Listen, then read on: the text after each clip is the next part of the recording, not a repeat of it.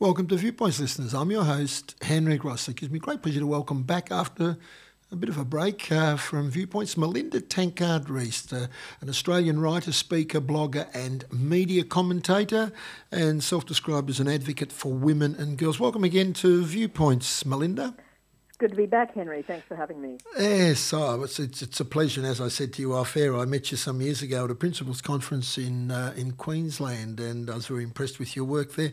Um, a few years down the track from that first interview, I pick up papers and I'm reading about um, these LOL surprise dolls, and the first thought that came to my mind was. Are we making any progress from your perspective? Tell us about mm. those dolls and what we are we making progress? Well, look, I believe we are. Collective Shout for a World Free of Sexploitation is 10 years old this year. And we have had multiple victories against major corporations in Australia and globally. The fact that the harms of sexualizing children, the harms of, of pornography, porn culture, are recognised now in a way they weren't when I first started working in this field, I think, is also a victory. You've mentioned these LOL surprise dolls. We've just had Kmart, Big W, and Target all in a row pull those dolls as a result of the complaints of our supporters in Australia. And, you know, I take the point of your question, and there are some days where you do wonder. However, However, I I have to believe we're making progress, and I'm I'm seeing that. You know, we just had so many wins. We before the wins with the LOL surprise uh, dolls, we had a major victory against one of the top 10 wealthiest corporates in the world, Alibaba, which was selling child sexual abuse dolls. So replica children, replica infants and toddlers to abuse. Uh, there's a massive market for that and we got Alibaba to pull them all from their platform. So I do believe we are making progress, even though we still have to remain vigilant. Yeah, that's a good point, and um, I, I, would agree with the fact that um, you can have them pulled from those shelves so quickly shows is uh, there is that. Um, well, that it was a one-week campaign, mm. and you know Thursday we had a response from Big W saying they were the pulling the dolls then uh, Friday was Kmart, and then Monday was Target. So it was pretty quick t- turnaround. Mm, and congratulations uh, on that. Um, I was reading some of the psychology behind some of these gifts, and these um, unboxing surprise gifts is is a mm. is a, a, a very powerful way of um, enticing kids to uh, to open a box. Well, that's right. It's a surprise. That's why they're called LOL surprise dolls uh, the surprise many parents got was when they dipped the dolls in water. It revealed um, lingerie, fishnet stockings, uh, adult clothing, you know, l- lingerie, fetishized lingerie clothing for babies, essentially. And that, while a lot of kids love the surprise element, uh, we need it to be uh, an appropriate surprise and a safe surprise, and not a surprise that would uh, tell little girls, especially, that this is ap- appropriate, uh, that socializes them to think that um, dressing this way, you know, acting in sexed up ways, uh, attracting attention is is uh, appropriate, you know, behaviour for for children, and that's something we've been fighting for for ten years now. Yes, and look from uh, the male perspective, um, Melinda, I think uh, it, it it's bad for young boys too, very much so, because it reinforces the sort of things I would think that um, the objectification as women and girls as sex objects, which is which is toxic. It's toxic for men too. Absolutely, and a lot of work, uh, a lot of our work does involve uh, men and boys. And before COVID, I was addressing a large number of young men in schools around the country. I had a whole year of it, another year of it planned out but uh, yes, it's bad for boys too because they get uh, limited and stereotyped ideas about girls, about women, about their bodies, about relationships, about sexuality, about what women and girls are good for. And, you know, a sexist culture grooms sexist boys. It's as simple as that. And when boys get a message from the moment they're born that uh, you know girls are up for grabs and that they are entitled to do, to do what they want. Well, is it any wonder that we're, we've got the problems that we have currently? So we've always argued that we can't address uh, the problems that we have, including domestic violence, without addressing the attitudes which are formed very early in boys' lives, which then go on to shape behaviours. Mm. So yeah, you've made a very good point there, Henry. Mm, think yeah. Well, I think look, it's it's one where well, in general, um, I mean, as a school principal, there's many things we come across, and one of them that's mm-hmm. that's sadly far too prevalent is um, family violence and the consequences of that. And um, mm. uh, we got to we got to be working as a team. Men have to be working with with, mm. with women on it. it. It's it, it can't be a battleground if we're going to make progress. Now, I was going through your history. You were born in Mildura, Victoria, not, uh, mm-hmm. and, and, and you've had quite a fascinating career development to the point where now you're, you're a, an extremely influential and high profile advocate for women and girls. Um, looking back, those days in Mildura. Uh, you started off, you had a fascination with, um, with, with, with motorbikes and horses, and here you are now on a different yes. stage. Uh, looking through that journey, um, what mm. stands out for you? Well, it was a very uh, formative experience growing up in a, a, country town. I had the privilege of uh, getting a job with the local newspaper and worked in journalism for some time, and I, I noticed things. You know, I noticed the mistreatment of women and girls in my community. I noticed Indigenous women turning up to my family's farm with black eyes from from their uh, white uh, male husbands. I noticed girls being taken out of school early for early marriage. One of the first stories I did in my hometown was of the opening of the first women's refuge in Mildura, and I interviewed survivors of domestic violence and I, you know, it really affected me to to learn about the the, the real lives of real women. I then travelled. I was awarded a scholarship to study journalism in the, the US, and uh, that led to a number of years of, of travelling and, and seeing the way women were treated around uh, the world. And then came back to Australia and ended up working in politics for a while, and then founded Collective Shout and felt that you know, we needed a movement against objectification, sexualization, uh, porn, porn culture, trafficking, and violence against uh, women. So I've always had that sort of activist leaning from quite a young a young age. I'm also thankful for my country upbringing, the freedom that I had. You know, the horses you mentioned, motorbikes. Mm. I could disappear for a whole day with my girlfriends on our horses, and we didn't have mobile phones back then. and no one ever worried about us a lot of freedom growing up on a 70 acre property. And I'm grateful for that because I, I think it gave me a lot of independence and I was able to take risks and, you know, know what I was ca- capable of. So I'm, I'm really grateful for that, that formative growing up environment. And uh, while you're talking, I was thinking, uh, um, well, I'm this, I'm a migrant child from Europe. Uh, we grew up in Gippsland, Warragul, and I used to yes. love going out in the hills. It's very pretty down there, and on foggy mm. mornings, I could disappear from the whole world. And uh, mm. it's a sense of it's a sense of freedom, isn't it? And uh, yes, it sure is. And we need it, and too much of this, uh, what we're doing now, takes away that freedom from people's well, minds. Well, it certainly does. It certainly does, and I encourage. You know, I've got three daughters and a son, and I've really encouraged you know being outdoors and outdoor play, hiking, adventure. You know, taking risks. Our kids are spending so much time in front of uh, screens now; it's deforming their healthy natural development.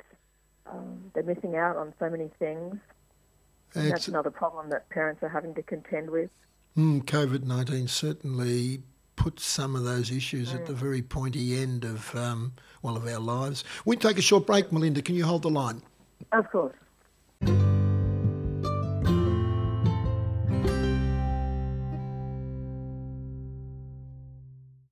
Welcome back to Viewpoints. This is I'm your host, Henry Grossick. I'm in a discussion with Melinda Tankard Reist. Uh, our topic has been the sexualisation of children through those LOL dolls, but we're covering much more than that. Welcome back, Melinda. Thanks again. Melinda, um, I was reading a paper that was written uh, in my field of education drew me to this. Teachers struggle to deal with primary schoolers exhibiting inappropriate sexual behaviour. Um, it's splashed over into schools in all sorts of ways. I'm sure you're familiar with that. Yes, I, I sadly am. In fact, one of the reasons that I get asked to to speak in schools is because of inappropriate sexual behaviour in the school ground. Uh, we're seeing even primary level children acting out sexually on other children, becoming predatory, becoming stalkerish, demanding sexual acts, even in the school ground. We're seeing even young boys asking asking girls for naked selfies, nude, nude images, uh, touching them inappropriately, and thinking that this is appropriate because they've seen it. We, we, we've socialised our boys to think this behaviour is is okay, and schools are really struggling to, to deal with this. Um, again, it shows why we need a whole of community approach to address the way that uh, pornography is socializing our boys, especially in, in harmful ways. I hear so many examples of kids coming across porn when they were searching even innocent search terms, when they were playing, you know, kids' games. Um, and, and coming across it, and, and even if not deliberately searching for it or other kids showing it to them at, at school, uh, we've seen a quadrupling of child on child sex, sexual abuse in Australia. And that is the case as we know, of course, it would be terribly underreported. So, yes, sadly, we, we are seeing a rise of this. We've documented this in our submissions, which can be found on our Collective Shout our website, including uh, the, the recent one on uh, harms to to children of, of pornography. Uh, if anyone wants to see the research, it's pretty solid. Mm. And and of course that that um, and it's in that piece it raises the problematic uh, question of the difference between sexual abuse and imitation. Certainly in schools mm. we we have mandatory mm. reporting, and uh, yes. they're not they're not completely unrelated either, are they? No, and in fact, uh, I I heard uh, Joe Tucci from the Australian Childhood Foundation say a few years ago that, that in the past, if they had a child presenting with problematic sexual behaviour, they would look for signs of abuse of mm. that child uh, and the child's family history and the child's background. Now, he says, uh, that isn't actually a given anymore. Now, uh, a child can act out on these ways in these ways, even if they haven't directly been abused themselves because of what they're being exposed to. So we don't even have, I think, um, the, for want of a better word, luxury of just putting this down to sort of natural curiosity.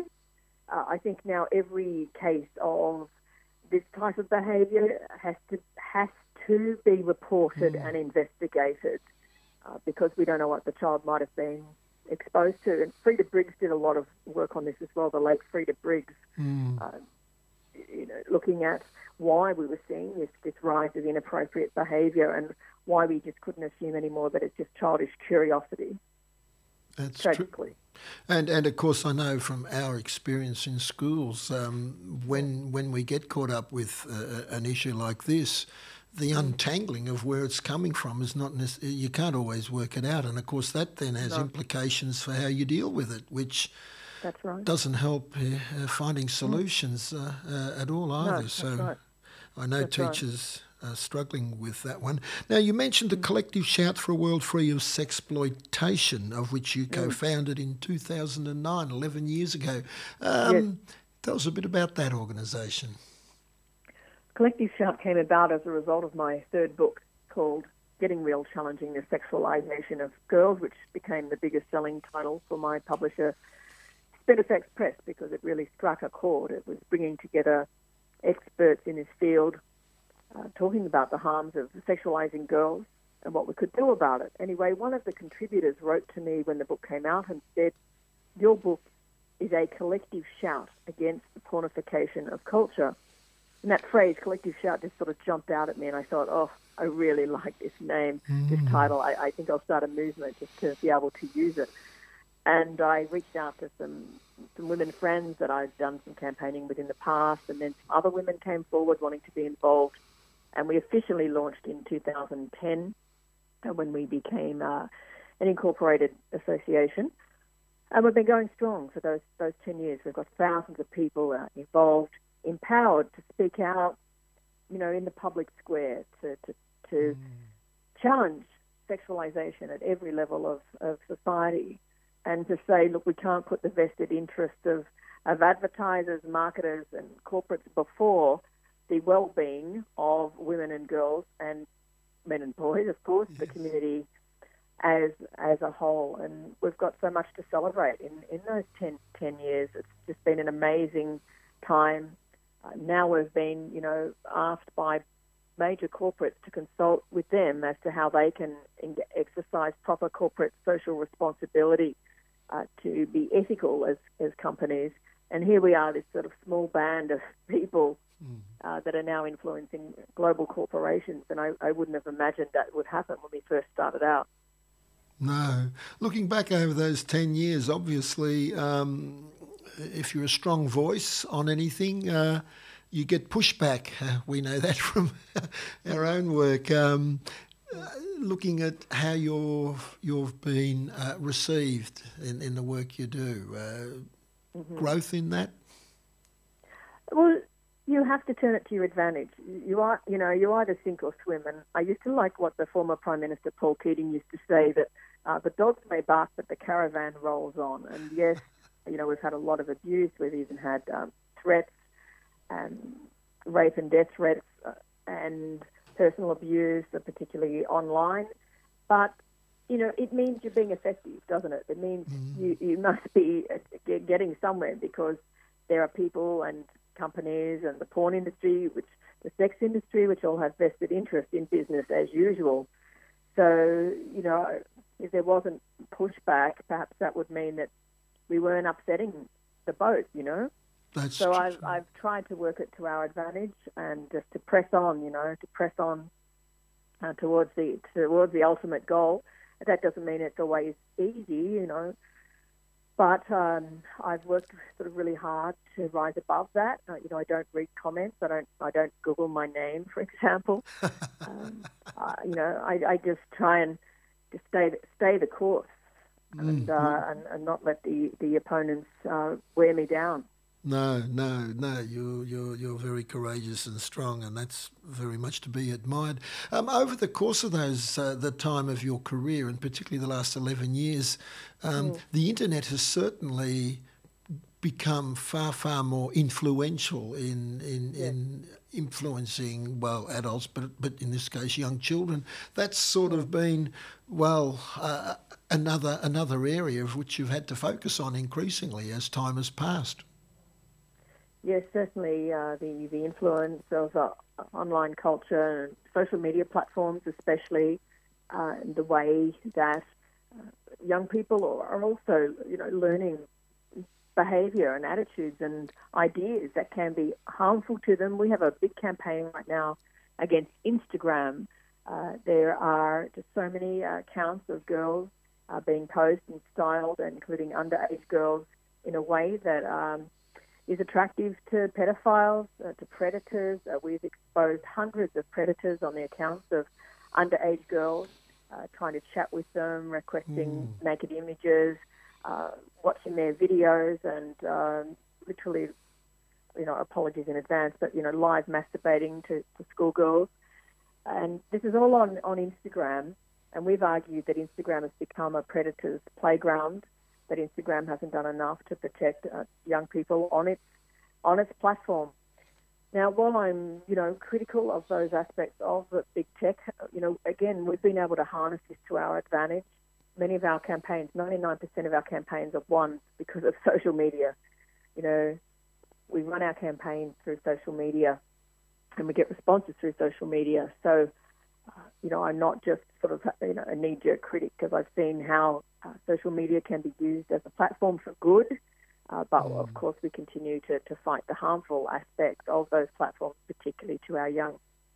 Mm. Couldn't agree with you more. Time's got away from us. Uh, Melinda, a, a final mm. word to us all out here on, on this topic? Well, look, I'd love uh, your listeners to to join up. You know, we need you. We're a small team. We need all the support we can get. Uh, people can uh, follow us through our Facebook pages, Collective Shout, Twitter, Facebook, Instagram, uh, LinkedIn, and sign up through our website, collectiveshout.org. It's free, and you'll receive our, our, newsletters. You'll find out what's going on in your areas, how you can get involved. It's very practical, very easy steps you can take to actually make a difference and bring about social change and cultural transformation for, for the good of everybody. So we'd, we'd love to get you on board. Excellent. Can, can I thank you once again for your time, Melinda, and the great work you're doing in this space? Henry, thanks thanks for the opportunity, and uh, if I can be of service in future, let me know. Absolutely, certainly will. We won't take uh, as many years as we did this time. uh, thank you. That was Melinda Tankard Reist, um, Australian writer, speaker, blogger, and advocate for women and girls. We'll take a short break. Listeners, don't go away.